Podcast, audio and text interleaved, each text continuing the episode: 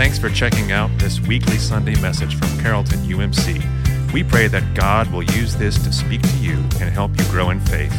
We invite you to join us this Sunday at our 10:30 a.m. 1-hour service in person at our location in Uptown New Orleans or live online on our YouTube channel or Facebook page. To learn more about Carrollton, please visit carrolltonumc.com and we hope you enjoy this message.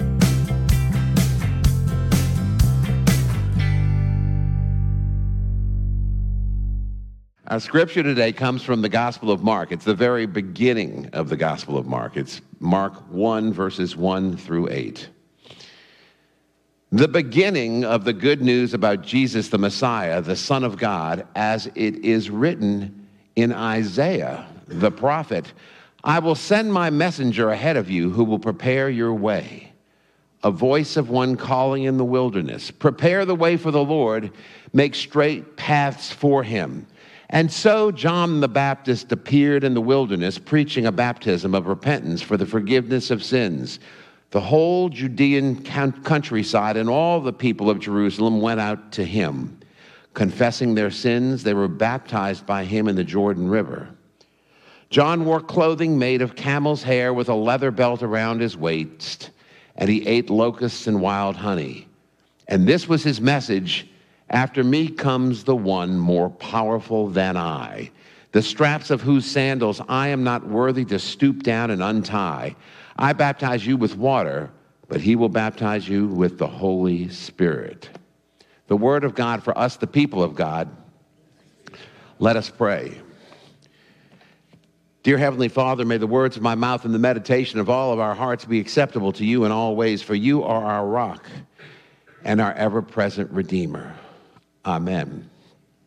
So, in the archives of the Lord Works in Mysterious Ways, and you all know that I don't pick out guests at the church service to, to, to do anything with them. I don't want to put, put a finger on people, but I have a couple friends here today. Uh, and, and who knew that if I preached out of the Gospel of Mark, that my friend Mark would show up, one of the fraternity brothers? And then I had this title of the sermon, Get Ready, prepared a week or so ago. And then come to find out another one of my fraternity brothers and his wife, Iggy, is here. And now the coincidence is, God working in a mysterious way, this is a song that was sung originally by the Temptations, but it was done by this band, Rare Earth. Uh, and we used to sing that in our college band at, at school.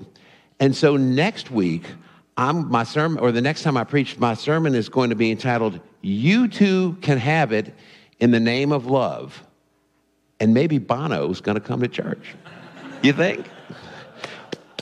But let's really talk about showing up. John the Baptist, he is a different sort of dude. We don't see people like that too much in Scripture, as dialed in as he was. I mean, think about even the disciples. One of the disciples denies Jesus, one betrays him, and then all of them start heading for the hills when Jesus' troubles get really, really bad and don't ever really kind of come back and coalesce until they've witnessed the risen Jesus after the resurrection. So, John the Baptist is truly rare earth. You don't have to take my word for it. Well, let me ask you a question about this. Who would you say is the greatest human ever born? Now, if you're Christian, you're going to say, well, it was Jesus Christ. But what would Jesus say if he was asked that question. Well, you might be surprised to know that Jesus attributed that greatness to a single person. And he told the disciples in Luke 7, he said, I tell you, among those born of women, there is no one greater than John the Baptist. And so John the Baptist appears in the wilderness preaching a baptism of repentance and forgiveness of sins. He wore clothing made of camel's hair. Sounds kind of itchy. He ate locusts and wild honey. That might be good, but he was certainly rare earth. And this was his message. He says, After me comes one more powerful than I. The straps of his sandals, I'm not worthy to stoop down and untie. I will baptize you with water, but he's going to baptize you with the Holy Spirit. So then Jesus then says of John the Baptist, also in John 7, he says, What did you go out in the wilderness to see? A reed swayed in the wind, meaning to say you didn't go out to see nothing, you went to see something. Did you go to see a man dressed in fine clothes? No, those who wear fine clothes and indulge in luxury are in the palace. In other words, he's saying they're not out there doing what John the Baptist is doing. That's what Jesus says. But what did you go to see? A prophet? Yes, Jesus says, I tell you, and more than a prophet.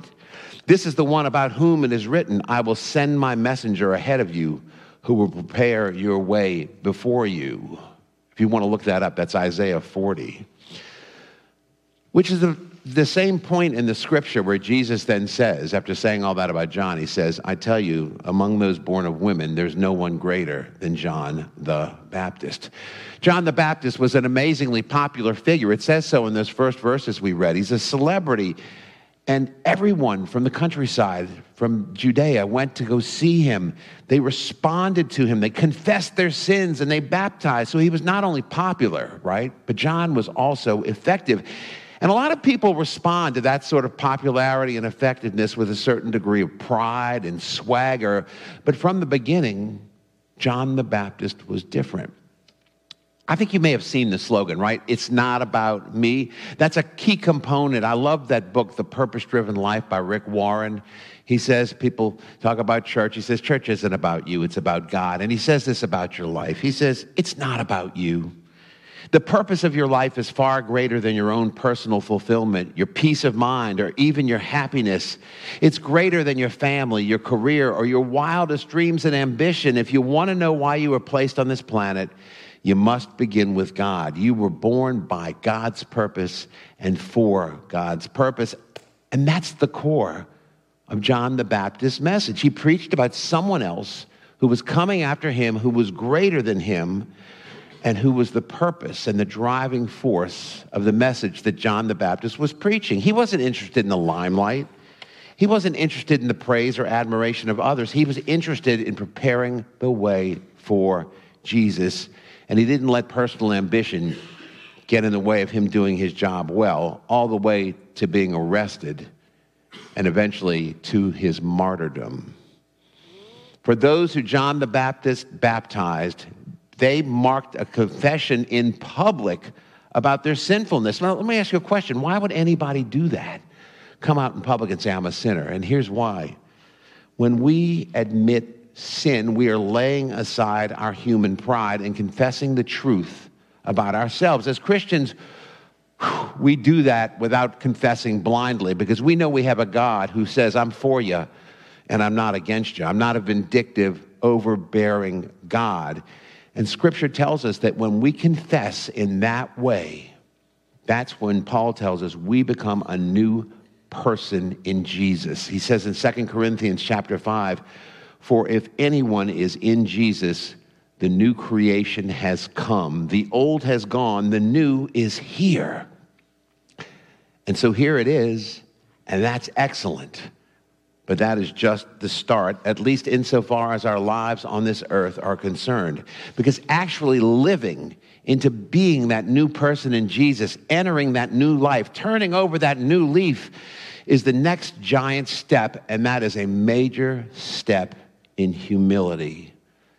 The kind of humility that Jesus displayed, becoming human and dying on the cross for us. John's ministry, we just saw, was a ministry of humility as well. Confession is also about humility. You're seeing a pattern here. If you are going to be truly humble before God, you have to embrace, you can't just say this stuff, but you have to truly embrace, acknowledge, and do the best you can to understand that your faith, your life, your service in the church, your job, your family, your resources, your marriage, your free time, your health, your thoughts, every breath you take, it's not about you. It's all about God. In our historically self absorbed world, this is the type of humility that we're called to exude. And it is indeed, in our experience, pretty rare earth. Now, here is a practical aspect of this. Here's how you can tell if you aren't at that level of humility at any part of your life. If you find it difficult or impossible to directly involve God in what you are doing or feeling, that activity or thought has become about you.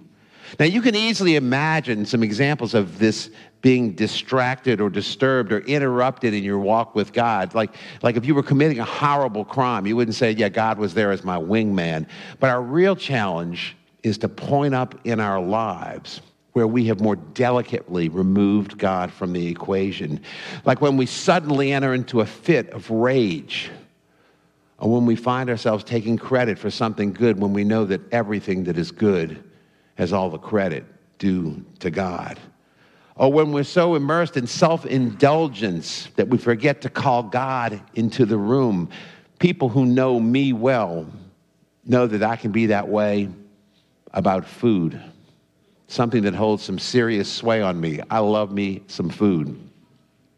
But thank goodness for the opportunity to say a blessing before the meal and to have a meal with Christian friends, or I might forget God for an entire meal. And you say, well, that's insignificant. But to me, it's no different than leaving God out, or worse, pushing God out of the picture for any activity or thought process. We mentioned a couple of weeks ago that this period of Advent leading up to Christmas is preparing ourselves not for the death of Jesus Christ, but for the birth of Jesus and for the whole life of Jesus Christ.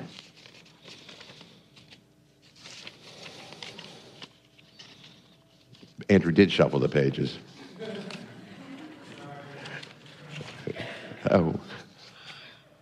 I knew what I was going to say. But preparing ourselves at Advent means this it means refocusing ourselves, our thoughts, ensuring that in every thought that we think, every word that we speak, every deed that we do, we're asking God in advance, what would Jesus do? In other words, saying to God, look, God, this is about you. What would you have me think? What would you have me say? God, what would you have me do? Only 15 days till Christmas. Get ready. Let us pray.